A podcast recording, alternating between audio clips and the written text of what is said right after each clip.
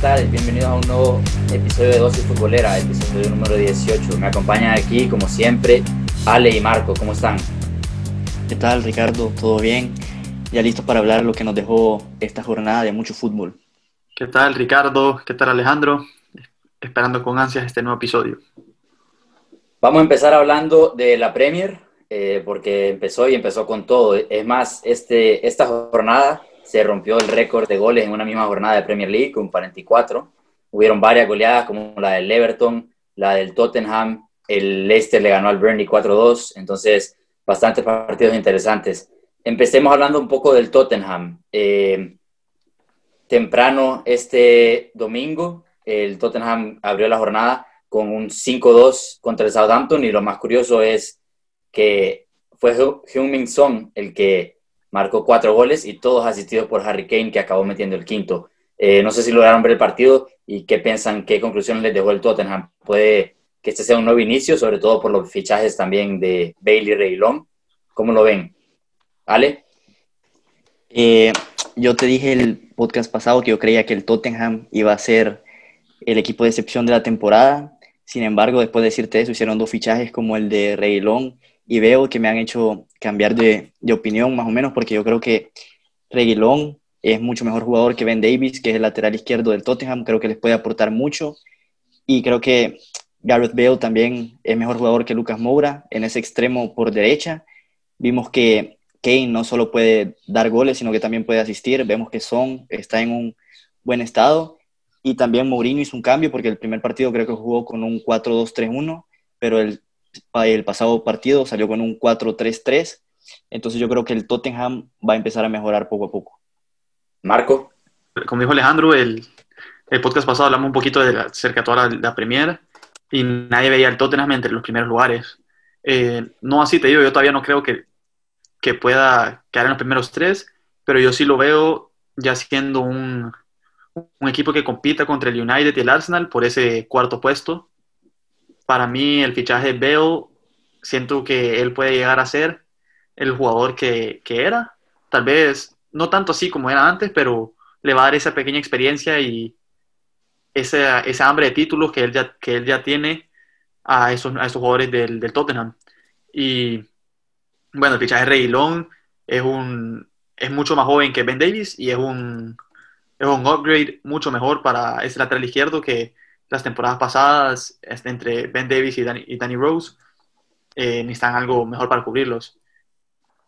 Sí, mira, yo creo que los fichajes, sí, eh, como dijo Alejandro, yo, también veía al Tottenham fuera del top 6 definitivamente y con esto, incluso antes del partido con los fichajes de Bailey y Reguilón, yo, yo ya pensaba que podía ser otra historia. ¿no? Y luego, luego del partido, que ya se ve un Kane mucho más fresco, el año pasado sufrió muchísimo con, con las lesiones, eh, Heung-Min Son, que también estuvo fuera en la temporada por un, un, periodo importante, sobre todo por el final. Y al final, sí, eh, los fichajes van a mejorar mucho al equipo. Lo, lo, que te dan, sobre todo el fichaje de Bale, sí ya tiene 31 años, pero te da la experiencia, como dijo Marco, y sobre todo te aporta amplitud de vestuario, porque sí es cierto que Lucas Moura quizá o el mismo de Bergwin no son sí tienen calidad, pero quizás se quedaban cortos como para ser titulares indiscutibles. Y luego si viene Bailey y toma esa, ese rol y empieza a ser titular como niño, que yo creo que le puede sacar lo mejor de sí mismo a cualquier jugador, eh, puede volver a ser quizá una versión un poco más baja en nivel que la de, la de antes, por la edad sobre todo, pero puede aportar muchísimo al Tottenham y tenés revulsivos como Lucas Moura en el banquillo, como Dele Alli incluso, que creo que, que parece que se va a quedar fuera de, de ese once titular. Eh, tenés muchas opciones en ataque, ¿no? Entonces, eh, también el medio campo tampoco es que tenga pocos jugadores, tienen Don Vele que, que parece que se va a quedar. Entonces, yo creo que puede ser un, un, cambio importante en, en, la temporada del Tottenham. Marco. Ricardo, ahorita que estás hablando un poquito de, de Dele Alli, les quiero una pregunta. ¿Cómo vemos ustedes la situación? Mourinho dijo de que eh, se quedó fuera de la convocatoria, no estuvo entre los sustitutos y Mourinho dijo que es porque tiene demasiados jugadores en el medio campo. ¿Creen que salga o se termina quedando y peleando por un puesto? Yo, yo creo que va a salir. Parece que lo están ofreciendo y se decía que el PSG estaba interesado. pero no se ha concretado nada. Yo creo que si no sale, va a ser porque no lo quiere nadie, pero creo que el Tottenham lo está, lo está poniendo en el mercado. Yo también creo que puede salir porque de la liga con el nivel de jugador que es, yo creo que él no se conformara con ser banque en un equipo como, como el Tottenham. Yo creo que si llega una propuesta, la van a aceptar. Con el nivel de jugador que es, decís, pero la verdad es que ese nivel ha caído muchísimo en, en los últimos años. El año pasado, cuando cayeron las lesiones más importantes, sí sobresalió cuando llegaba Mourinho, pero se apagó rapidísimo cuando empezaban a volver las la, figuras de sus lesiones. Y yo creo que no es el mismo jugador determinante que fue en sus primeros años con el Tottenham y con Pochettino. Bueno, estábamos hablando un poco del Tottenham y de que si tenía opciones de meterse en ese top 5, top 4 y Marco dice que quizá ve un poco más de opciones. Yo creo que podría estar de acuerdo con él, sobre todo viendo el partido del Manchester United, eh, que debutó en la Premier este fin de semana y cayó en Old Trafford en casa contra el Crystal Palace, ¿no? que tampoco es un equipo no es un equipo de la, de la zona baja de la tabla, pero tampoco de la, de la zona alta, suele estar siempre ahí en la mitad de la tabla y, y bueno, no es un equipo que tenga grandes aspiraciones y le pasó encima al Manchester United, que jugó con casi todos sus jugadores titulares, incluso debutó Van de Beek, marcó el único gol, pero bueno, el Palacio superó completamente. Ale, ¿cómo viste ese partido? Sí, mira, vos mencionaste que jugó eh, casi que con todos sus titulares, pero yo discrepo un poco. Yo creo que a la alineación le había faltado Juan Bisaca, el lateral derecho, salió McTominay en ese doble pivote en vez de Matic o incluso Van de Beek, que yo creo que McTominay no va a ser el titular en esa posición. Y también salió de banca Mason Greenwood, el extremo derecho, que a mí me sorprendió bastante porque había acabado la temporada muy bien. Pero yo creo que lo que te deja bastante claro el partido de United es que tienen que fichar, tienen que fichar en el lateral izquierdo porque Luke Shaw no te aporta mucho y se está mencionando mucho el nombre de Alex Telles y también yo siento que Lindelof no tiene el nivel para ser titular en un equipo como el Manchester United, entonces esperaría que el United empezara a sondear centrales ahorita en lo que queda del mercado. Sí, ni Lindelof ni, en mi opinión, Harry Maguire para ser capitán del Manchester United tienen nivel, pero si a uno tenés que sentar, tiene que ser a Lindelof cuanto antes, porque eh, se lo comió por completo Saha. Le pasó encima todo el partido, lo, estuvo mareando y, y, al final marcó dos goles. Eh, sí, creo que fue de lo peor. Lo de Juan Bisaca, sí, te entiendo, pero lo de McTominay discrepa un poquito porque sí, Matic es el titular, pero McTominay lo ha hecho muy bien cada vez que juega, cada vez que entra, eh, eh, ya sea como revulsivo o ya sea de, inicio, dando quizá descanso a Matic o a Fred, lo hace muy bien, lo ha hecho muy bien, ha jugado partidos de alto calibre, al Manchester City creo que hasta le ha marcado, entonces yo creo que no era una, una gran baja eh, respecto, o sea, en, el medio campo. Pero sí, arriba quizás sí eh, hizo un poco más de falta. Eh, lo de Greenwood, tenés razón, pero jugó los últimos 45 minutos al final ingresó justo tras el descanso. pero sí, yo creo que le falta amplitud a este Manchester United, le falta un poco de, de, de, de amplitud de vestuario, alguien que pueda cambiar un partido sobre todo, porque los cambios no son determinantes si ves los cambios que hizo ayer, fueron, eh, creo que Igalo acabó, acabó jugando, entonces al final no son jugadores que te cambian el partido y te ganan, te ganan un partido o le dan vuelto un resultado. Marco. Eh, bueno, Alejandro, yo discrepo mucho con lo que tú dijiste de McTominay, como dijo Ricardo también, él la verdad se veía que era el único jugador que quería, que quería algo ayer, era el, jugador que más, que más ímpetu le puso al, al partido. Sí, mira, la verdad es que, como te digo, el Manchester United, si te digo el 11, la verdad es que no, no ves algo que sea mucho peor que el 11 titular. Eh, Fosu Mensa salió en lugar de, Juan Bisaca, como dice Alejandro, pero fue, también fue de los mejores eh, eh, de la defensa. Creo que fue de los que más destacó.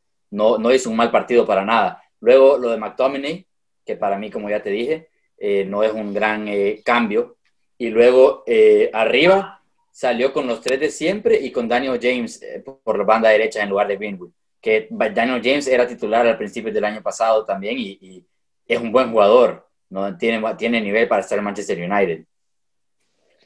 Sí, mira, y yo, algo que me sorprende mucho en Manchester United es que si vos te acordás, la temporada pasada, después del parón, hubo una serie de tipo 6, 7 partidos en lo que el equipo andaba un gran nivel. Anotaba 3, 4 eh, goles por partido, le ganaba a prácticamente todos pero se desinfló al final de la competición en la Europa League. La verdad que tuvo muy malos partidos y ahorita eh, no ha empezado de la mejor manera. No sé si Solskjaer eh, tiene que cambiar algo, tiene que hallar la manera de motivar a sus jugadores, porque yo creo que te demostró que tienen el nivel para jugar y competir a los más grandes, pero hace falta algo, tal vez esa mentalidad, algo tiene que cambiar.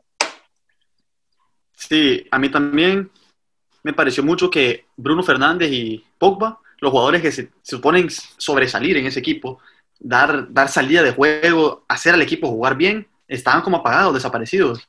Y siento que ahorita con el fichaje de Van de Beek, uno de los grandes sacrificados puede ser Pogba, pues si, si, vimos, él fue el que salió en vez de salir McTominay, en el cambio cuando entra Van de Beek al, juego, y Van de Beek acaba marcando.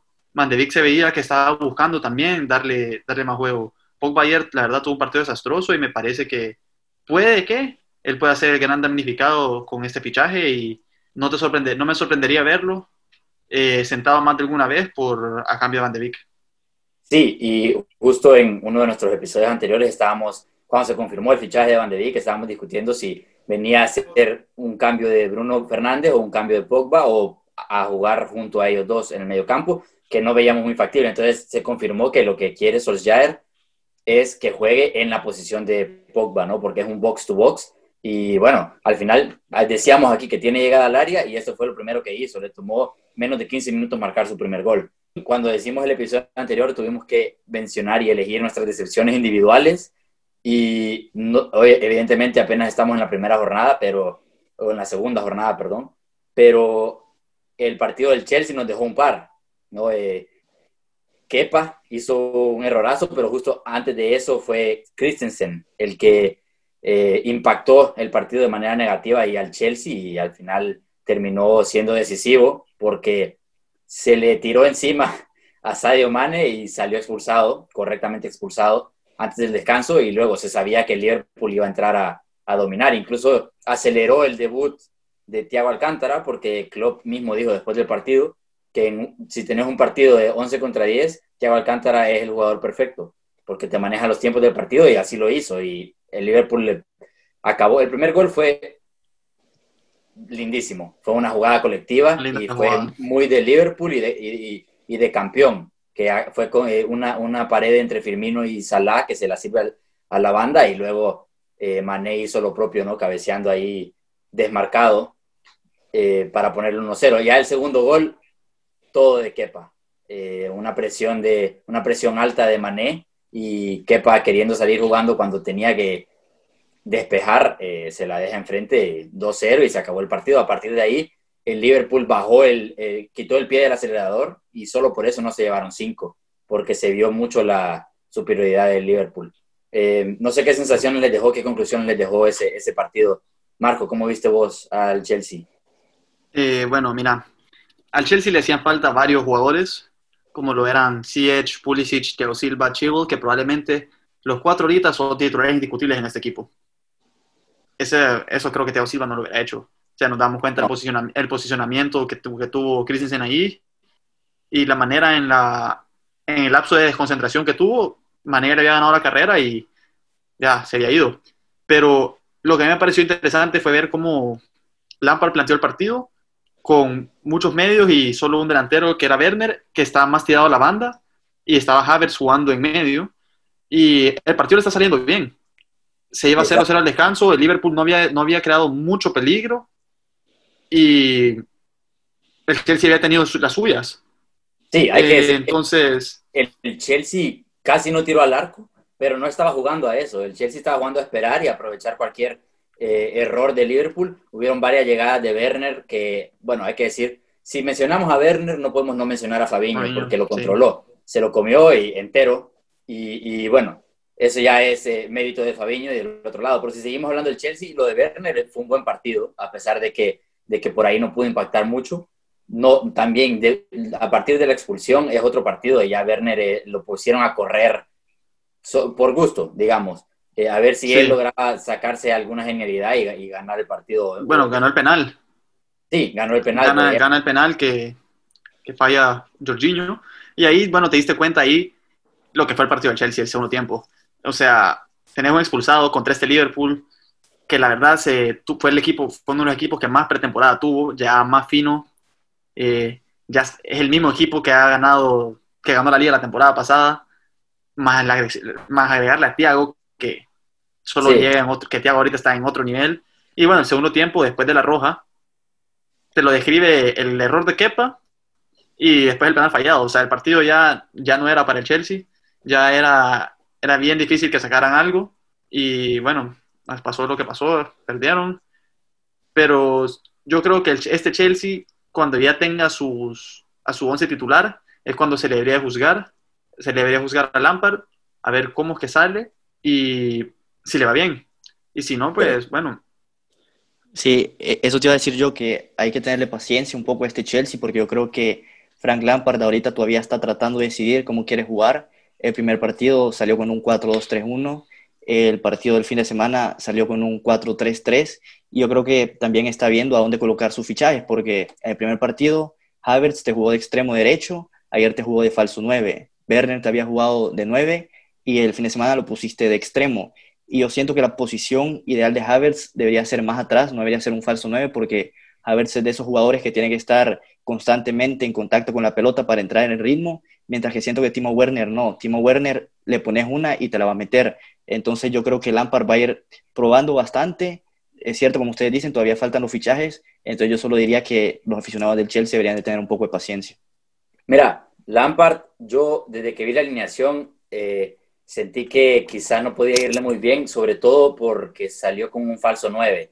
Eh, Werner es 9 y tiene 9 disponibles también. Tenía también Abraham disponible. Creo que Giroud, no sé si tiene una lesión pequeña o si está disponible, pero... No, Giroud está en el, está en el equipo ahí. Bueno, entonces tenía Giroud también. Entonces, ¿por qué no salís con un 9 que te sepa aguantar la pelota? Que, incluso uno que pueda salir del área como Giroud, ¿no? Y, eso abre un espacio para, para Werner. Luego, eh, otra nota es que sale con Mason Mount de extremo derecho, ni siquiera extremo izquierdo, extremo derecho.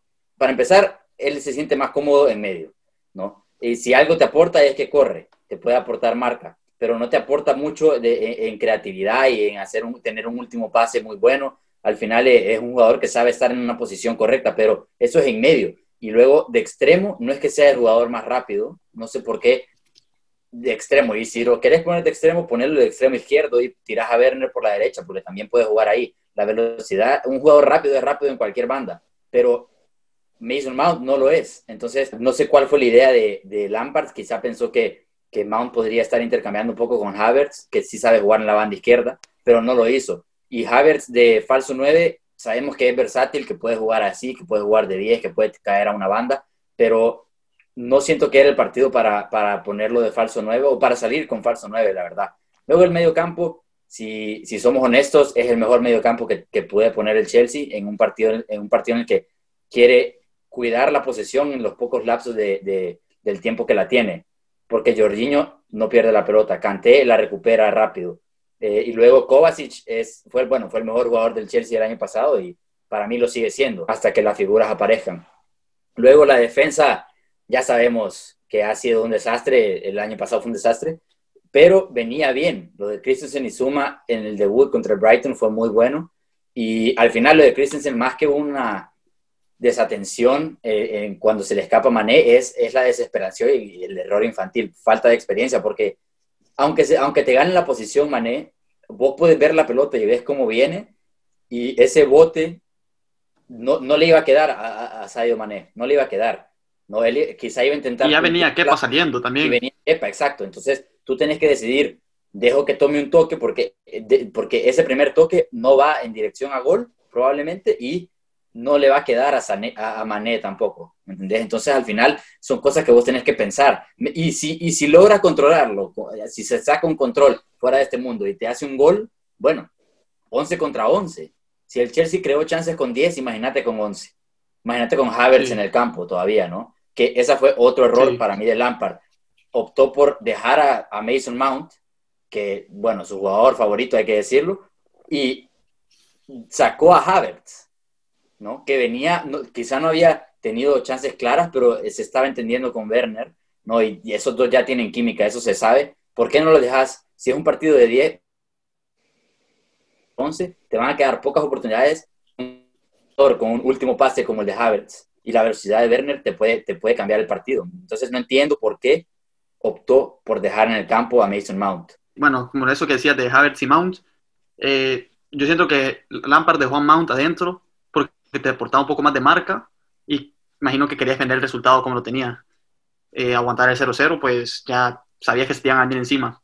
Y bueno, lo que sí quería mencionar yo es que, bueno, gracias a la expulsión de, de Christensen al final, eh, entró Tomori, que la verdad fue de lo que no jugó el partido. Se echó un partidazo y viene ese debate. La temporada pasada fue lo mismo. Tomori era la, la mejor pareja central que tuvo el Chelsea. Fue cuando estaban jugando Tomori con Souma. Y un mal partido de Tomori la temporada pasada fue lo único que costó para banquearlo. Pero no fue lo mismo con Christensen y Rudiger, que jugaron muchos más partidos, hacían más errores, pero aún así ellos siguen jugando al final, creo que este partido le enseñó a Lampard lo que es, lo que vale Tomori y lo que es el jugador que puede llegar a ser ahorita. Y para mí, yo me quedaba jugando con Thiago Silva y Soma titulares y Tomori el sustituto de los dos. El Chelsea tiene varios, bastantes centrales. Christensen es bueno, pero para mí no, no tiene la calidad para ser titular en el Chelsea y quizá incluso está detrás de Tomori. Tomori no es que hizo un buen partido, estuvo perfecto. El tiempo que estuvo en el, en el campo contra el Liverpool estuvo perfecto yo creo que debería ser el tercer central. Y de, cuarto central yo me quedaría con Aspilicueta, que no va a ser el titular en la banda derecha este año. Entonces, e, e, eso ya te, es, un, es, un, hoyo más. Si se te llegara a, lesionar dos centrales y salís con Thiago Silva y Aspilicueta, o, Aspilicueta es un líder, ya ha jugado de central y también te puedes jugar como tercer central, Aspilicueta. Entonces, eh, yo lo mantendría como una opción y si un central tiene que salir, tiene que ser Rudiger y si quieren salir, sacar a otro central, tiene que ser Christensen. Para mí, ceder o vender a Tomori sería un error. Pero bueno, pasemos rapidito a hablar del City, que debutó en la Premier y le ganó 3-1 al, al, Wolverhampton de Raúl Jiménez, que volvió a marcarle al equipo de Guardiola. Ale, ¿qué conclusiones te dejó? La verdad que fue un partido de dos mitades. En la primera mitad prácticamente fue control absoluto del Manchester City, que estaba jugando un muy buen partido. Pep Guardiola salió con un 4-2-3-1 que a mí me sorprendió un poco. Eh, logró anotar temprano un penal y a partir de ahí dominó casi que todos los primeros 45 minutos. Pero sí, ya en el segundo tiempo, el Wolverhampton agarró bastante el control de la pelota, empezó a atacar mucho al Manchester City. De hecho, Wolverhampton tuvo numerosas oportunidades, unas 3, 4 en las que pudo haber anotado. Y la mayoría de las oportunidades fueron creadas en esa banda izquierda Adama Traoré estaba desbordando constantemente a Mendy, le estaba causando muchísimos problemas.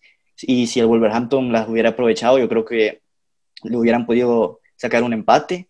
Y el Wolverhampton hay que reconocer que casi siempre le juega muy bien al Manchester City. Y será interesante ver también al Wolverhampton eh, a dónde posiciona a Nelson Semedo, que va a ser su nuevo fichaje proveniente del Barcelona. Yo creo que Semedo no va a jugar en la línea de tres que usa Nuno Espíritu Santo, yo creo que lo va a poner tal vez de carrilero derecho, adelantar un poco a Dama Traoré y yo creo que le va a caer bien, especialmente a Semedo, porque es un jugador que tiene muchos problemas a la hora de defender, se pierde muchísimo tácticamente y jugando de carrilero un poco más adelantado, yo creo que va a tener más ayuda atrás y también adelante probablemente va a jugar eh, un jugador que presione más de lo que presionaba Messi en el Barça. Entonces yo creo que el Wolverhampton le va a caer bien el fichaje de Semedo. Bueno, el portugués número 11 de la plantilla. Marco, ¿vos te, te dejó alguna conclusión? Eh, bueno, más que todo sí, como dijo Alejandro, el partido fue dos mitades diferentes. El City al final, un resultado un poco engañoso el segundo tiempo porque el City termina metiendo uno al último minuto con un gol con desvío del tiro de Gabriel Jesús. Y bueno, acabó en 3-1. El Wolverhampton no supo materializar las que tuvo y, bueno. Y bueno, también como decía Alejandro, el fichaje de Semedo para mí Semedo viene al Wolverhampton a reemplazar a, a Doherty. Doherty era ese jugador en la, que jugaba por la banda derecha. Y Nuno no va a cambiar su, su esquema. Nuno está, el Wolverhampton ya está acostumbrado a este esquema. Nuno no lo va a cambiar. Le ha ido bien. Llegó a cuartos de Europa League la temporada pasada y se ha mantenido en la primera, en la parte de arriba de la liga. Y en mi opinión, la verdad, Semedo en esa banda y cuando se recupere Johnny en la otra, el Wolverhampton va a volver a tener buenos carrileros, porque ya sabemos el, el poderío de ataque que tiene, que tiene Semedo. y a atacar es súper bueno. Y contra Oré, esa banda va a ser rapidísima. Exacto, no, yo creo que eh, sobre todo en ataque es lo que te puede aportar eh, Semedo, que también era donde más aportaba Doherty, ¿no? antes de irse al Tottenham. Pasemos un poco a la liga. El Madrid debutó 0-0 ante la Real Sociedad. Eh, lo destacado es que debutó Odegaard, quizá, eh, en Anoeta, que fue su, su, casa por un año. Pero falta de gol, otra vez. Vuelve a, vuelve a abrir un debate en el Madrid si hay que traer otro 9, si hay que traer un extremo que tenga gol. Eh, en mi opinión, el partido no fue malo. el Madrid sí ejerció un poco de, autoridad y sí estaba un poco más encima de la Real Sociedad, pero tuvo que aparecer Courtois en un par de intervenciones, la Real tenía más claridad a la hora de, atacar y, todo, todo pasa porque al, Madrid le cedieron la pelota cuando le cedes la pelota al Madrid le cuesta, sobre todo con dos jugadores de banda jóvenes como Vinicius y Rodrigo. Vinicius fue el mejor, hay que decirlo. Eh, Rodrigo como que no se encuentra mucho en, en esa banda derecha. A mí me sorprendió quizá que no, que, no abriera el marcador temprano el, Madrid porque fueron los primeros minutos en los que fue mejor. Marco o Ale, ¿qué pensás vos? Sí, mira, vos lo dijiste. Creo que el mayor problema del Madrid en ese partido eh, fue la falta de gol. Benzema, si bien es un 9, eh, la temporada pasada, que tuvo la mejor temporada de su vida, te metió apenas 21 goles. Yo creo que el Madrid debería tener un jugador que te pueda meter 25-26, debería tener una estrella así. Vinicius es un jugador que es bastante desequilibrante, es muy joven, pero si algo le ha fallado últimamente es meter el gol, esa, ese último toque hacia la red. Y yo creo que no es nada nuevo, porque si vos te acordás, después del parón, el Real Madrid, si bien no perdió ningún partido, te lo ganaba 1-0, 2-0, con goles de Sergio Ramos de penal, una genialidad tal vez que le salía a Karim Benzema. Y cuando vos ves la plantilla, te das cuenta que tiene a Benzema y en la banca tiene a Luka Jovic, un fichaje que fue muy caro para el Real Madrid, pero todavía no se ha ganado la confianza de Zidane y todavía no le ha demostrado mucho al conjunto merengue. Y cuando vemos esto, yo creo que el Barça hecho las cosas tan mal que ha opacado también lo mal que ha hecho el Real Madrid, porque para mí el Real Madrid se ha equivocado en este verano. ¿Por qué? Porque para mí a Hakimi no lo tuvieron que haber dejado ir, a Reguilón no lo tuvieron que dejado ir. Bueno, veo es un caso aparte y después vos miras a James y mirás cómo está jugando en el Everton vas a decir que no le caería bien un jugador como James ahorita al Madrid, que te creara mucho y que aparte de eso también tiene gol. Entonces, es, que todos, es que todos sabemos que le caería bien James al Madrid, el único que no lo sabe es Zidane. Bueno, eso sí, eso ya también tiene que ver mucho con el entrenador, pero yo creo que ahí también Madrid se ha equivocado. Y lo último que te digo es que me parece bastante irónico que el Barça necesitaba hacer una revolución en este mercado de pases y no lo ha hecho. Eh, se tenía que poner a jugadores jóvenes y al contrario es el Madrid el que está, lo, lo, está haciendo porque te debutó a Sergio Arriba y a Marvin, que son dos jugadores del, del, filial. Y yo creo que el Madrid tal vez debería fichar a alguien arriba. Hoy se hablaba un poco de Cavani, pero vamos a ver qué pasa. Sí, ahora se está hablando mucho de, de, de, Cavani, que va, un día va para el Atlético, otro día va para la Juventus y otro día para el Real Madrid. Hmm. Marco, ¿vos qué pensás? Mira, el partido a mí me dejó, bueno, dos conclusiones, tres conclusiones. Una, me sorprendió el hecho que dejara banqueado a Casemiro. Yo no creí que Zidane iba a aceptar a Casemiro, porque la temporada pasada creo que fue el jugador que más minutos jugó, además de Sergio Ramos y Benzema, y Courtois. Y Odegaard nunca me imaginé que iba a resultar titular, que bueno, tuvo un buen partido. Eh, mi segunda conclusión, te das cuenta de la poca confianza que tiene Zidane en sus en sus sustitutos. Tenés vas con el marcador 0-0, necesitas ganar el partido, pero en vez de meter a uno de tus delanteros centros que tenés en la banca, tenías a Borja Mayoral y a Jovic, metes a jugadores que nunca se han probado en la liga, como Marvin y, y Arribas. Son dos jugadores que, que tal vez ahorita no te van a demostrar.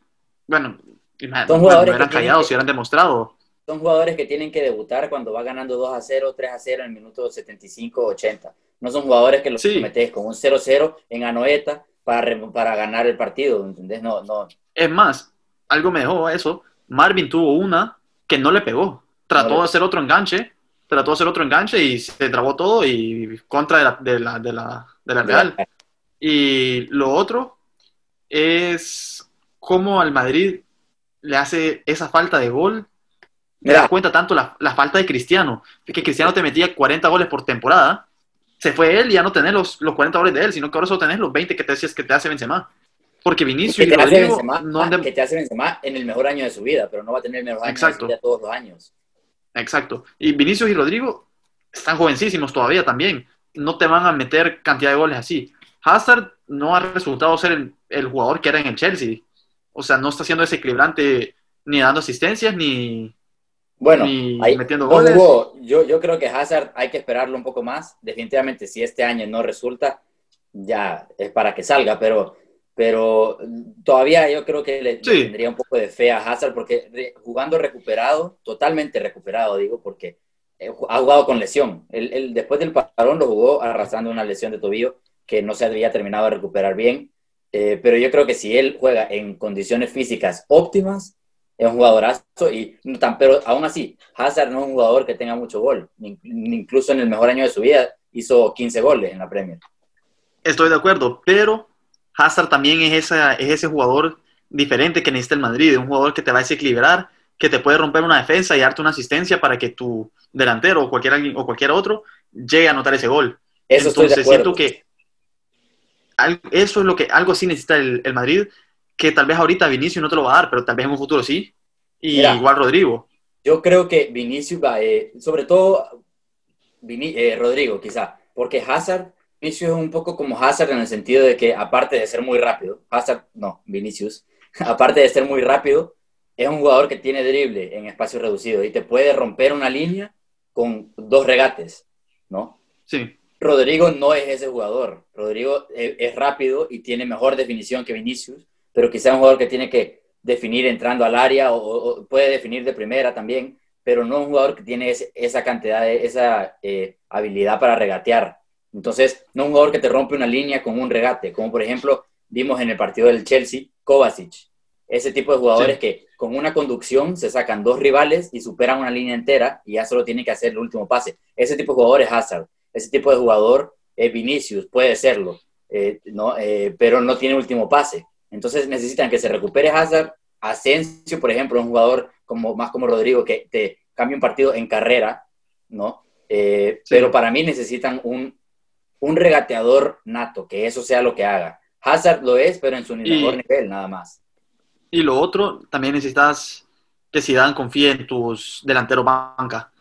Sí. A, a ver, ahorita que hablamos de Necesitas eso, que Zidane le dé la confianza a Jovic, porque Jo- Jovic ya nos, dio- ya nos enseñó que en su temporada en la Bundesliga él metió 40 goles, creo, o más. Sí, sí, sí. ¿Vale? a- hablando de eso, yo, yo les pregunto, ¿ustedes viendo la plantilla del Real Madrid, ven una solución a esa falta de gol, ya sea un cambio de esquema, cambio de jugadores, o creen que el Real Madrid sí o sí tiene que buscar a un 9 o un goleador en el mercado? Yo no veo gol en el Madrid. Hazard es un jugador que en su mejor año, que no va a tener su mejor año este año, te aporta 15 goles quizá y 10 asistencias en su mejor año, siendo el mejor del equipo. Benzema es un jugador que te aporta entre 5 y 10 asistencias y 20 goles en el mejor año de su vida. Jovic, en el mejor año de su vida, hizo como 25 goles en la Bundesliga, pero no le dan, no le dan la confianza y no se la van a dar. Y eso implicaría banquear a Karim o jugar con un 4-4-2. Eso sí, a Zidane le está gustando el 4-4-2, pudiera ser una opción. Vinicius no tiene gol, Rodrigo tiene gol, pero no juega ni la mitad de los partidos que se merece jugar. Asensio tampoco es un jugador que tenga mucho gol. Ha No pasado veo- lesionado. No veo gol en el Madrid. Yo creo que sí tienen que ir al mercado y yo creo que la opción de Cavani a mí me encanta. O sea, yo si soy el Madrid voy, agarro a Cavani gratis, le pago 10 millones anuales si quiere por dos años. Tiene 33 años. Le pago eso por dos años y que juegue con Karim. Si Karim sabe asociarse con quien sea, eh, Karim es un buen jugador y eso le quitaría un poco de presión de ser el hombre gol del Madrid. ¿no? Y le quitaría un poco de presión a todos, incluso a Ramos, que tiene que ir a marcar todos los goles del Madrid para quedar campeón. Eh, estaba mencionando Alejandro la, la ironía de la comparación entre el Madrid y el Barça. Hablemos un poco del Barça. Para mí, una cosa en la que falló el Madrid es en los amistosos. Hizo un amistoso de pretemporada contra el Getafe y no lo vio nadie. Y ganó 6-0, pero no hay prueba de que ganó 6-0. ¿no? Eh, Supuestamente y- fueron los seis goles en el primer tiempo. Sí, y luego el, el, eh, el Barça ha hecho tres partidos ya de pretemporada, ¿no? Incluyendo el, el, Joan Gamper, luego jugó contra el Girona, me parece, y contra... Sí. Nastic. El Nastic. Tres partidos de pretemporada. Al final son partidos, es lo que necesitas, entrar en ritmo de partido, no de entrenamiento. Puedes estar muy eh, en forma de estar entrenando tres semanas, pero si no jugás, no es lo mismo, no son las mismas sensaciones, las mismas situaciones. Y si hablamos del Barça, bueno, para mí lo que más me está ilusionando, digamos, es Coutinho, que para mí está siendo el mejor del Barça, y los jóvenes, Pedri, Trincado, me han gustado bastante. Eh, Aleñá, lo poco que he visto, me ha gustado. Y Dembélé, ilusiona solo porque ahorita está, está sano. Vamos a ver cuánto dura eso y ojalá dure por su, por su propia salud, porque es un jugadorazo cuando, cuando está sano. Vamos a ver qué pasa. Pero el Barça al final no está en la crisis que todo el mundo también pintaba, ¿no? Una crisis un poco más, menos exagerada, digamos, de lo que se pintaba. En ataque tiene muchas variantes, el medio campo también, tanto así que, que Ricky Push no cuenta cuando es uno de los que debería contar. Y si logran tocar la defensa con el dinero de Semedo, para mí pueden, pueden aspirar a quedar campeón este año algo que, bueno, estamos hablando del Barça también, y como Alejandro dijo, o sea, mucho se habla del Barça, pero el Madrid también está ahí en, problemas. Pero Kuman, cuando llegó, habló con ciertos jugadores y les dijo, tú no contás, tú no contás, tú vas a contar menos para mí, y así. Pero si te has dado cuenta, en los tres partidos de, que ha tenido de pretemporada, Busquets ha sido titular en los tres. Piqué ha sido titular en los tres. Jordi Alba ha sido titular en los tres son los tres jugadores que supuestamente se hablaba de que iban a reducir sus minutos. Pero ahí está Busquets y Busquets al parecer va a ser la pareja titular del el doble pivote con De Jong. Sí, Ale, ¿vos qué pensás de eso? Eh, mira, yo creo que ahorita Busquets está jugando más que todo porque Pjanic acaba de llegar, apenas jugó un par de minutos en el Gamper contra el Elche. Yo creería que eh, una vez se adapte, Pjanic entre un poco en ritmo él debería ser el titular ahí en ese doble pivote. Mencionabas a Ricky Puch, a mí honestamente me parece un errorazo tremendo el que Kuman le haya dicho a Ricky Puch que se buscara equipo. Sin embargo, ya hoy el padre de Ricky Puch y su representante se reunieron con el Barça, le dijeron que se van a quedar, le quieren demostrar a Kuman que sí están con el nivel para jugar en el Barça, porque en los tres partidos que ha jugado el Barça esta pretemporada, para mí, Ricky Puch ha tenido mejor nivel que Busquets, mejor nivel que De Jong y Pjanic apenas lo hemos visto unos pocos minutos e incluso eh, yo te diría que eh, Ricky Puch debería ser la primer variante en ese doble pivote cuando quisieras hacer un cambio. Y más cuando pensás que el Barça generalmente los equipos se le, juegan muy, muy defensivamente, ponen muchos hombres en su propia área.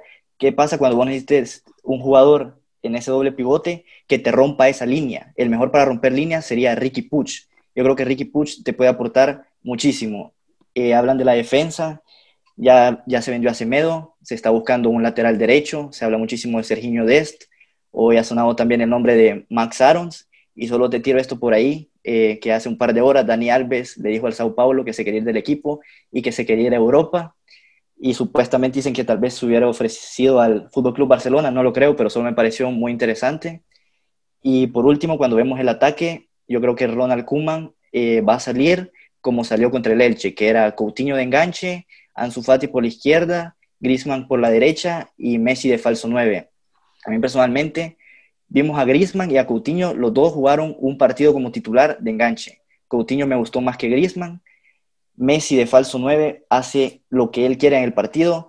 Eh, por momentos hasta se pone atrás del doble pivote y le da salida al equipo. Y ya sea Coutinho o Griezmann agarra esa posición de 9 a veces se baja y se pone, prácticamente el Barça está jugando con un 4-2-4 cuando Griezmann y Messi están a la misma altura. Yo a Griezmann, honestamente, yo no le veo espacio en, en el Barça. Kuman dijo que con él Griezmann iba a jugar de extremo, sin embargo el partido pasado jugó de extremo derecho, metió gol, pero a partir de ahí pasó desapercibido en todo el partido y tenés jugadores como Trincao, que lo ha hecho muy bien, tenés a Dembélé, que poco a poco se está recuperando, incluso tenés a Pedri, entonces yo quiero ver qué pasa con Griezmann y todavía pudiera venir de Depay, quién sabe. Bueno, ese quiero ver qué pasa con Griezmann, nada, lo está viendo, se va a quedar, no se va a ir. Yo no creo que el Barça, para empezar, quién pueda comprar a, a, Griezmann en este, este verano. ¿Marco? Sí, Alejandro, yo discrepo con eso de que Griezmann, además de su gol, no hizo mucho. Eh, la verdad se le vio, creo que más, más asociativo que, otra, que otras veces. Como ahorita con Kuman se le ha visto más asociativo en muchas cosas. O sea, se, se está mostrando más, está tratando de ser un, jugador más. Ya no está perdido en su, en su banda o tirado como con, con Setién o, Valverde. Tú dijiste, Alejandro, que eh, Kuman está jugando con Messi de falso 9 que le, y Messi hace lo que quiera. Eh, no sé si notaste, es, Messi de la nada aparecía en la banda y estaba Griezmann de punta. Entonces yo siento que eso es lo que va a hacer el, el Barça ahorita. Va a dejar que Griezmann, Coutinho y Messi se estén alternando entre esas posiciones, los tres, y que los tres disfruten de una libertad a cierto punto que creo que es lo que mejor le puede pasar al Barça. Con la forma que... está Coutinho y, y Messi ahorita. Sí, es que al final el dibujo es el dibujo pero no es más que eso. ¿no? Eh, si, si, si Griezmann sabe identificar los momentos en los que Messi se mueve o quiere ir a su banda, porque si, si, digamos que si empezara jugando como extremo, si Griezmann empieza a entender esos movimientos y a jugar eh, a partir de esos movimientos de Messi, entonces él puede fácilmente colocarse en medio cuando Messi salga a su banda porque quiere un poco más de espacio y esperar que le llegue un balón, que le va a llegar, ¿no? sobre todo si la tiene Messi en los pies, o lo que pueda hacer Coutinho. Coutinho para mí es va a ser muy importante este año y creo que es el jugador que más me emociona ver en, su mejor nivel eh, nuevamente. Vamos a ver qué, pasa, pero también lo que mencionó Alejandro, estoy de acuerdo con, con Trincao, con Pedri, ese tipo de jugadores que están volviendo y que, que son jóvenes y que tienen mucho futuro. ¿Vale? Sí. A ver, Marco, lo que vos decís que has visto a Grisman mejor en estos partidos. Obviamente Grisman te va a jugar mejor de extremo derecho que de extremo izquierdo, porque eh, con Valverde y con Setién jugaba de extremo izquierdo, lo que tenía que hacer ahí era tirar la larga para adelante y tratar de ganar en carrera, que es algo que Griezmann jamás te va a hacer. Pero si lo pones de extremo derecho, siendo zurdo, te agarra hacia adentro, que es algo más de las características de Griezmann. Pero lo que yo te digo es que Ronald Koeman dijo que iban a jugar los que estuvieran mejor. En estos partidos, Pedri y Trincao lo han hecho mejor que Griezmann jugando en ese extremo. Yo creo que vos viste el gol de, el gol en el que Messi le filtra un pase a Trincao y después Trincao la centra y lo mete a Coutinho. Esos son un tipo de jugadas que Griezmann no está acostumbrado tanto a hacer por esa banda derecha. Entonces yo creo que te aportan más Trincao y, y Pedri por ahí, pero yo, yo sí pudiera ver a Griezmann jugando de enganche en vez de Coutinho en ciertos partidos. Sí, sí, estoy de acuerdo en, esas cosas que decís, de que tal vez Trincao está jugando mejor y te va a hacer mucho mejor papel que, que Griezmann. Pero al parecer eh, la idea de Kuman es que esos tres estén ahí alternándose y, y jugando, que hagan lo que quieran ellos tres adelante y que desenvuelvan al Barcelona y que, que lo saquen de aprietos. Nada, yo creo que arriba el Barça tiene jugadores para solucionar eh, los, partidos, la verdad. Lo que más eh, me preocuparía a mí, siendo un aficionado culé, es, es lo de Push y, y, qué tanto protagonismo pueda tener, porque una cosa es que él decida que se queda y que va a, a hacer que Kuman cambie de opinión y la otra es que lo logre. No, vamos a ver qué pasa, porque al final podría terminar estando banqueado. A mí no me parece que Kuman viene y le dice a Busquets que va a tener menos protagonismo y ha salido titular los tres partidos. Y bueno, incluso si Alejandro dice que, que cree que, que, Busquets no va a ser el titular y que va a ser Pjanic, aún así, ¿por qué no tenés a, Ricky Push como primer cambio en una de esas posiciones? Eso es lo que más me preocupa a mí, que pueden perder si acaba saliendo o si no juega esta temporada y acaba saliendo en el futuro, podrían perderlo, así como han perdido a jugadores como Adama Traoré, por ejemplo, el primero que se me viene a la cabeza, ¿no? Eh, a Deulofeu, no sé, jugadores que, que, al final esperaban tener la confianza, no la han tenido, se van y luego no vuelven. Munir, por ahí también. Sí, pero mira, a ver, lo, más probable es que Ronald Koeman solo esté una temporada en el Barça, porque el presidente que venga va a traer un entrenador. Entonces yo creo que eso es lo, como lo ve Ricky Puch, me quedo un año después viene otro entrenador que probablemente confía en mí. Pero ¿y si le queda un año, por qué no salió cedido?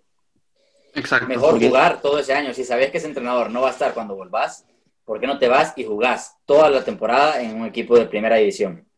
Porque se dice que Ricky Puch ha sido barcelonista desde que nació, su familia ha sido barcelonista y su mayor sueño, su mayor ilusión ha sido triunfar en el Barça y todavía cree en ese sueño, cree que lo puede convencer a Kuman, que personalmente yo te apuesto que en esta liga, cuando hay cinco cambios, cuando está el coronavirus, cuando tenés jugadores eh, Busquets de 33 años, Pjanic de 30 años, vas a tener que rotar y me parecería imposible que Ricky Puch eh, no tenga minutos y que no los aproveche al máximo cuando los tenga. No sé, porque le está gustando a Leñá bastante. No, porque en las declaraciones Alejandro. yo diría que se pudieran, eh, deberían buscar minutos, dijo Ricky Puch, Pedri y Aleñá. Prácticamente estaba diciendo que los tres jugadores no iban a tener tantos minutos y que sería mejor cederlos. Entonces no sé qué tanto le gusta más a Leñá que Puch. Marco.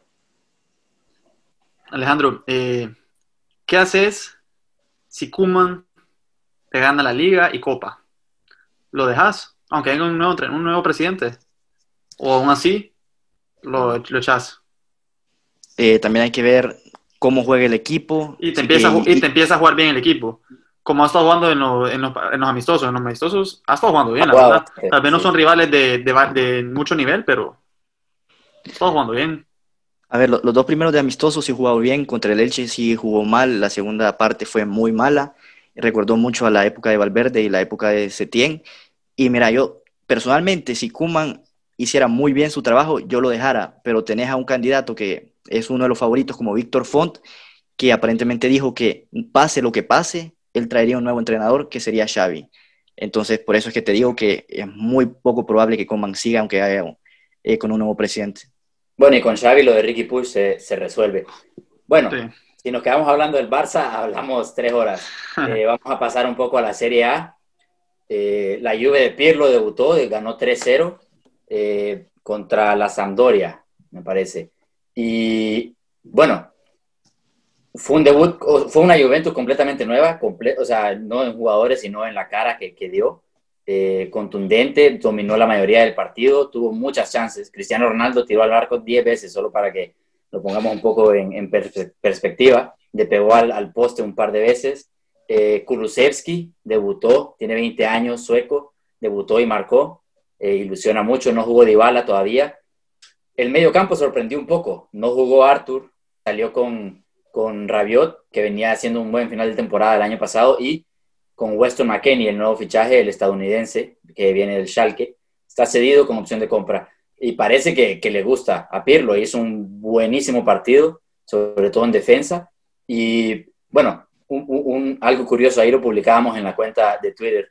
Em, Pirlo en su tesis de entrenador, en su tesis final, eh, admitió que una de sus grandes influencias fue el fútbol de Antonio Conte, que practicó con la Juventus en sus primeros años.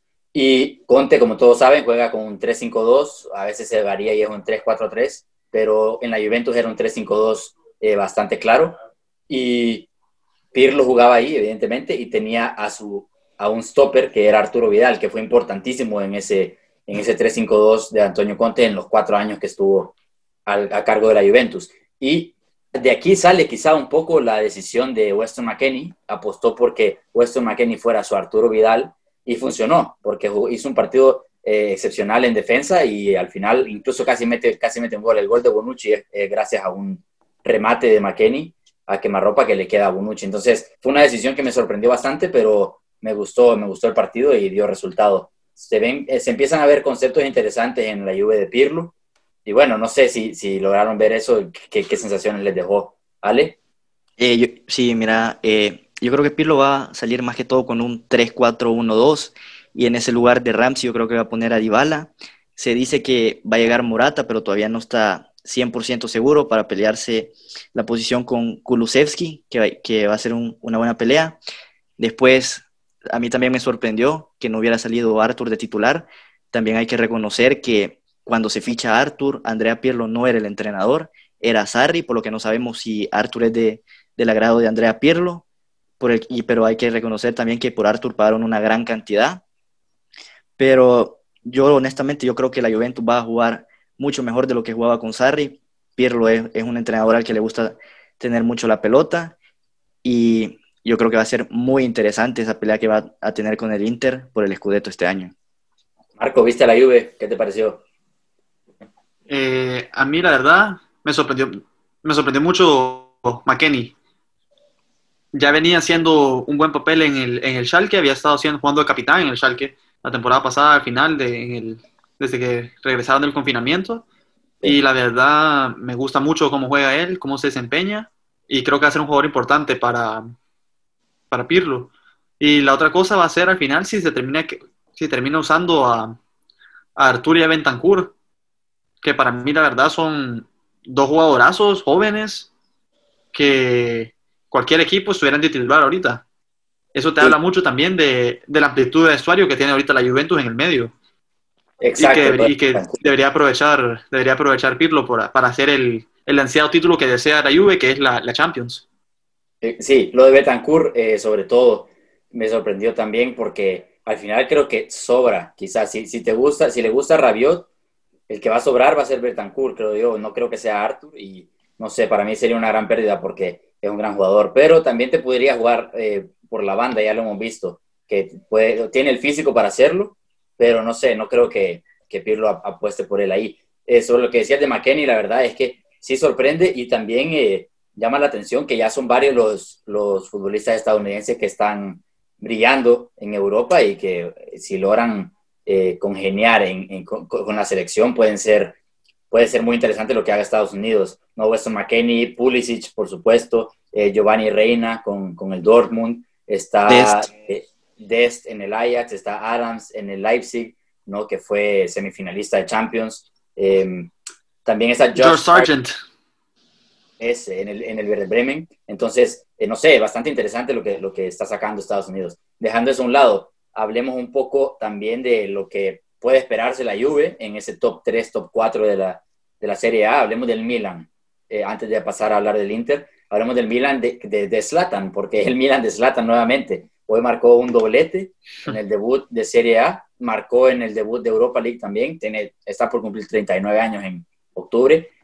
Increíble lo de Zlatan y también lo del Milan. Sigue siendo lo que venía siendo el año pasado al final de temporada. Eh, ¿qué, pueden, ¿Qué piensan? ¿Qué, ¿A qué puede aspirar este Milan? Ale. Yo creo que hay que ser realistas. Yo no sé si le alcanza, no creo que le alcance el Milan para entrar a Champions. Yo creo que sí debería de pelear por, por entrar a la Europa League. Yo creo que poco a poco el Milan tal vez va saliendo un poco el agujero en el que se ha metido por los últimos años. Yo creo que el fichaje de Sandro Tonali fue un fichajazo, creo que es el futuro del Milan. Hay que empezar a darle minutos a este joven que es muy talentoso, italiano, pero yo sí creo que el Milan esta temporada debería ser mucho mejor de los años anteriores y tal vez meterse a Europa League. Marco. Bueno, para mí la verdad el Milan, yo creo que sí se logra meter en Champions esta temporada. Hay que recordar que la temporada pasada, después del confinamiento, el Milan era el, equipo, era el equipo que más puntos hizo. A mí me emociona mucho lo que está haciendo Pioli. Me parece que le cambió la cara completamente al equipo y sobre lo que dijo Alejandro de Tonali.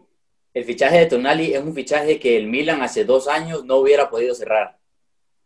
No, no hubiera podido ganarle. La Juve estuvo interesada, el Inter estuvo muy interesado, estuvo casi acordado el, el, fichaje. Entonces, eh, eh, solo eso te empieza a decir que ya la gente quiere volver a jugar en el Milan. ¿no? Y juegan, tienen jugadores de calidad como Castillejo, por ejemplo, como eh, que eh, eh, volvió a ser el que era antes. Zlatan, obviamente, te atrae mucho más. Eh, y tenés a Teo Hernández. Teo Hernández, Revis ya cerró su fichaje, Romagnoli un centralazo, Donnarumma es un arquerazo. Entonces, tenés gente que joven, exceptuando a Zlatan, por supuesto, gente joven que puede sacar adelante ese proyecto. ¿no? Entonces, uh, yo creo que sí se puede meter en Champions porque antes se metían tres, ahora se meten cuatro. Yo creo que el Milan puede acabar cuarto en, en Italia. Y no solo esto, también, este Milan también ya tiene un poquito más de fondo de vestuario, ya tiene más amplitud en el, en el equipo. Bueno, en tienen, a, y en, o sea, te, se te lesiona Castillejo o Charanoglu o Revich, que son los que juegan en esa línea de tres medio de, en el 4-2-3-1, que son esos tres que están ahí atrás del delantero. Tenés a Brahim, tenés a, tenés a Rade Krunic, a Paqueta, que no ha jugado, incluso tenés a este Salamikers, que lo ha estado usando Pioli un montón últimamente. Sí, sí, sí, no, y, también en medio, con Benacer, tenés a Kessie, tenés a Tonali, que va a acabar siendo importante. Yo creo que tiene fondo de Suárez, sobre todo de medio campo hacia adelante, y, la verdad es que bastante interesante. Yo creo que le alcanza para meterse en, en los puestos de Champions, a dónde va a estar el Inter de Conte. Ahora sí pasemos a hablar del Inter, sobre todo porque lo de Vidal está hecho, ya llegó a Milano, eh, se va a cerrar por cerca de un millón de euros, eh, un chiste más de la directiva del Barça, pero cerrado. Nainggolan vuelve de su, de sesión y el Inter confirmó que no se va, no vuelve a Cagliari. A Rafa Kimi, por supuesto. Perisic, de momento, vuelve de su sesión del Bayern y no se va, de momento, pero hay negociaciones. Lukaku y Lautaro se quedaron y los dos están igual que, que el año pasado o mejor. Entonces, de, de, medio campo hacia arriba, emociona bastante lo, lo, que puede hacer el Inter. Ale, ¿qué pensás vos? Yo, si te soy honesto, yo creo que el Inter va a salir campeón este año de la Serie A. Yo creo que tuvieron un muy buen mercado. Eh, Conte le encanta jugar con ese 3-5-2 en el que los carrileros juegan un papel importantísimo. Eh, Hakimi, que viene del Borussia Dortmund, es un jugador que constantemente te va muchísimo al ataque, te tira muchos centros, te desequilibra. Yo creo que no se va a cansar de meterle pases a Lautaro y a Lukaku, y me parece mejor que D'Ambrosio, que es el que jugaba ahí antes. Y después, cuando vemos al lado izquierdo, el que jugaba era Ashley Young, un jugador que ya tiene 35 años, que es derecho, jugando en una banda izquierda, que cuando se tenían que defender y esa línea de tres se convertía en cinco, a Ashley Young le tocaba ser más un lateral izquierdo que tenía muchísimos problemas. No sé si vos te acordás en la final de la Europa League, Jesús Navas le causó muchos problemas eh, al Inter por esa banda y esta vez yo creería, eh, porque Perisic no es mucho del agrado de Conte y no creo que pueda jugar mucho por esa banda porque tiene que defender, yo creería que jugaría Kolarov en, en ese lugar y a la hora de hacerse el, el 5-3-2 de defender. Kolarov ha jugado lateral izquierdo prácticamente toda su vida, no debería de tener problemas para estar ahí. Y cuando hablas, el Inter tiene una banca bastante extensa. Creo que no sé si mencionaste que Alexis Sánchez lograron ficharlo en Manchester United eh, porque solo estaba cedido. Eh, solo dejaron ir a Godín, pero tienen a Skriniar ahí. Entonces yo creo que Bastoni. el Inter, va, yo creo, a Bastoni que es titular, yo creo que el Inter va a quedar campeón este año. Yo creo que puede quedar campeón. Creo que tiene muchas, muchas posibilidades. Quiero esperar un poco más a ver si la Juventus de Pirlo va a ser esa, esa Juve dominante que fue hace no cuatro, sino quizás siete años cuando empezaba con Conte. Eh, vamos a ver, eh, eh, pero creo que sería el único rival, la verdad. El, el, Milan no sé si le alcanza para pelear por el, por el Scudetto, pero creo que va a ser entre la Juve de Pirlo, sobre todo por jerarquía, por lo que viene haciendo, porque porque lleva nueve años ganándola y eso al final también juega. Y, eh, y porque sigue siendo superior a muchos de los rivales. Pero, Cristiano. Y tiene a Cristiano, correcto. Eh, pero el Inter definitivamente va a estar ahí y sí creo que le puede quitar el título a la Juventus. Vamos a ver. Pero va a estar interesante la Serie A por primera vez en mucho tiempo. Va a ser una liga que vale la pena de verdad seguir de cerca. Eh, Entonces, ¿quién, bueno, ¿quién queda campeón, Ricardo? Ahorita tenés que decir. Yo veo no, Inter ahorita, queda campeón. Ahorita, como te digo, quiero esperar a ver si lo de la Juventus va en serio. Marco Rica no se atreve a ver vos. Es una, nueva, es una nueva Juventus. Bueno, yo digo que el Milan va a sorpresa y el Milan queda campeón. Marco siempre va con el... con el... Dicho y hecho. Sí, bueno, va, eh... Inter, Inter queda campeón. ¿Tú, Alejandro? También dije, dije que el Inter quedaba campeón. Bueno, eh, va, no sé, me, me, cuesta decirlo ahora, puede ser que cambie. Ah, después de la tercera, cuarta jornada lo volvemos a hacer y a ver qué te digo. Eh, antes de acabar, porque ya llevamos bastante hablando, eh, bueno, había bastante de qué hablar. El Bayern ganó 8-0, el Dortmund ganó, pero 3-0, un poco menos. Eh, vamos a, podemos esperar la misma temporada. Y hablemos un poco del mercado, ya hemos estado mencionando a lo largo de, del episodio. Suárez, lo de Suárez es un, es un desastre.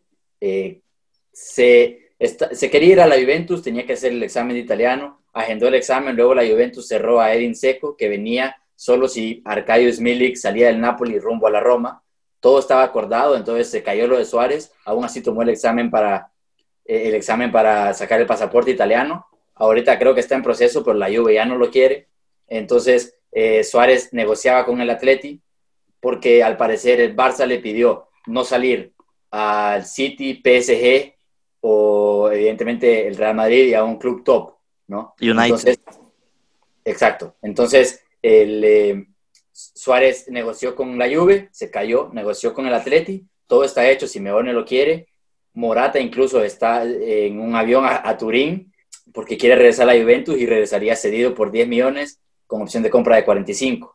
El Atleti va a fichar ya sea a Suárez, si se logra resolver esto, porque ahora Bartomeu dice que quiere incluir en la lista prohibida al Atlético a última hora. Entonces, si, se soluciona esto, Suárez va a ser el delantero del Atleti. Si no, puede ser que el Atleti se vaya por Cavani, que también llegaría gratis. Misma edad, eh, los dos son uruguayos, más o menos el mismo estilo, la misma pegada, para cualquiera podría funcionar.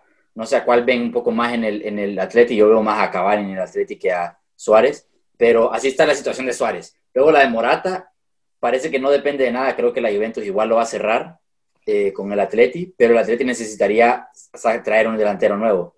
Lo de Milik a la Roma parece que se cayó, lo que significa que Seco se quedaría en la Roma.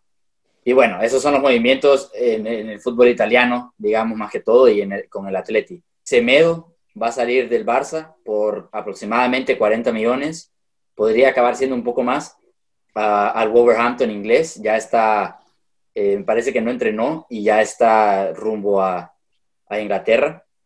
Vidal ya está hecho, como dijimos. Con esto el Barça se, se hace con 40 millones de Semedo, se, con su ficha y con la ficha de Vidal y ahí hace un poco de caja para traer fichajes. Se habla de Serginho Dest para la banda derecha y de Max Irons, como dijo Alejandro, eh, ambos laterales jóvenes y muy buenos, con mucha, mucha, eh, mucho futuro por delante. Y también Eric García se dice que van a soltar cerca de 18 millones por el central del City. Y bueno, eso es lo que ah, de momento está en, el mercado, es un poco de lo último. Edward Mendy. Edward Mendy por el Chelsea, por supuesto, porque lo de Kepa no puede seguir. Entonces, Edward Mendy parece que va, ya está fichado, está cerrado desde hace más de una semana y se va a anunciar pronto. Eh, al Barça pues, le queda por vender jugadores como un Titi, como Todibó, eh, Rafinha. Rafinha, en todo este tipo de... Luego eh, cerrar sesiones también, si acaba saliendo Pedri, si acaba saliendo eh, Aleñá, ¿no? Entonces, vamos a ver, vamos a esperar un poco, pero esto es un poco de lo que nos está dejando el mercado ahorita, a dos semanas de que cierre. Eh, no sé qué, qué fichaje les podría parecer interesante de los delanteros que mencionamos eh, ahorita. ¿qué, ¿Cuáles creen que son los destinos ideales para Morata, Seco, Milik y Suárez? Para mí, Suárez debería acabar en el en Atlético. Me gustaría ver eso, por el hecho que en el Barça no lo quieren. Ellos le deberían dejar hacer lo que él quiera, pues ya no lo quieren. Ellos le dijeron que vos no contás para nosotros. Entonces, no deben de prohibirle a dónde irse. El Barça lo que necesita es aligerar su masa salarial y ahí está dejando ir a Suárez, puede salvar tanto dinero. Y yo lo voy al Atlético, que lo dejen ir donde quiera, donde él quiera, donde él se sienta cómodo. Y a Morata en, en, la Juve yo lo veo un buen fichaje, porque él ya demostró en la Juventus antes que, que es un buen, que un buen delantero, le fue bien en la Juventus, a él le encanta Italia, ahí es su esposa, y ya sabe el, idioma, y me parece que esos dos son los fichajes que más me llaman la atención ahorita en, en cuanto a los delanteros. Mira, eh, lo, lo, de Milik me parecía interesantísimo para la Roma, me parecía un muy buen fichaje. Lo de Seco a la Juventus no le, no le encontraba mucho sentido yo, eh, sobre todo aspirando por la Champions. Me gusta un poco más Morata, la verdad, sí. eh, sobre todo por la edad. Morata para la Juve, me gusta. Luego, mis destinos ideales para cada uno son los siguientes. Morata para la Juventus, Milik a la Roma, eh, si se diera. Cavani para el Atlético y Suárez en el Barça. Yo creo que Suárez, bueno, ya dijo que si, que si no lo dejan irse al Atlético, no se va del Barça. Entonces, vamos a ver qué hace Bartomeu ante ese ultimátum. Pero Suárez para mí tiene que aportar, ya lo he dicho aquí varias veces, y podría aportar sobre todo con la incógnita de Griezmann y de quién va a ser el 9, el delantero centro, ¿no? Y le das un año más de felicidad a Messi. Pero lo que yo digo es Suárez podría quedarse en el Barça. Me gusta también para el Atleti. El Atleti es un equipo que eh, eh, en, estilo es similar a algo que están acostumbrados tanto Cavani como Luis Suárez, que es a la selección de Uruguay. No es un estilo bastante parecido, mucha garra, mucha lucha, eh, ganar segundos balones y, así es como han logrado lo que han logrado. ¿no? Entonces, creo que tanto Suárez como Cavani pueden ser muy buenos en, ese tipo de, de esquema. ¿Vale? Mira, yo, creo que Suárez, lo mejor para él y para el Atlético, eh, lo mejor para Suárez fuera que se fuera al Atlético, porque yo siento que Luis Suárez ya conoce la Liga Española, Cavani no, por lo que no está eso cierto de adaptación. Y Luis Suárez aún la temporada pasada te metió 16 goles, perdiéndose varios partidos. Entonces un jugador que al equipo que se vaya le va a meter, va a meter goles, pero diciéndote esto, yo creo que el Barça no debería dejar salir a Luis Suárez al Atlético de Madrid, lo debería de haber puesto desde el principio, que dijo que no se podía ir al Madrid o al City, debería haber incluido al Atlético de Madrid, porque tenés que considerar que el Barça le va a pagar parte de la ficha a Luis Suárez. Vos te podés imaginar que el Atlético de Madrid esta temporada le gane al Barça con un gol de Luis Suárez y el Barça le está pagando a Suárez y esos puntos después te llegan a quitar la liga. Eso sería totalmente un desastre. Y después cuando vos hablas de la Juve, yo creo que para la Juve es mucho mejor Morata que Seco, porque Seco, que tiene 34 años, te iba a costar 15 millones, mientras que Morata sería un año de sesión por 9 millones y después está la opción de compra por 45. Entonces yo preferiría a Morata un año como prueba por 9 millones, de, si la rompe lo compras y si no, se puede ir a comprar a Seco, que lo más que te va a dar ahorita a esta edad son una dos temporadas a un buen nivel. Yo creo que muchísimo más sentido Morata. Pirlo ha jugado con Morata, sabe el jugador que es y si lo pides por algo. Curioso lo de Morata, que quizás no muchos lo consideren de los mejores del mundo y, bueno, con razón, no lo es, creo yo. Eh, ya ha movido 181 millones de euros en fichajes entre el Madrid, el Chelsea, el Atleti y la Juve. Bastante interesante, la verdad es una buena cantidad de dinero. Eh, y, eso sin contar los 45, porque eso todavía no se ha pagado, ni, ni siquiera los 9 millones. Entonces, podría acabar siendo 240. Bueno, eh, hasta aquí llegamos hoy. Vamos a cerrar este episodio un poco, que se pasó un poco de tiempo, como siempre, pero bueno. Eh, gracias por estar conmigo una vez más, Marco, Ale, a todos los que nos siguen en cualquiera de nuestras plataformas digitales. Saben que pueden mandarnos comentarios y sugerencias ahí y vamos a ver qué, qué podemos cambiar y mejorar para las próximas. Estamos en Facebook y en Instagram como Dosis Futbolera y en Twitter como Dosis-Futbolera. Ale, Marco, gracias por estar aquí. Gracias Ricardo, gracias Marco y gracias a todos ustedes que nos escuchan. Gracias a ustedes todos por tenerme y espero les encante este episodio. Un abrazo a todos, cuídense mucho. Chao.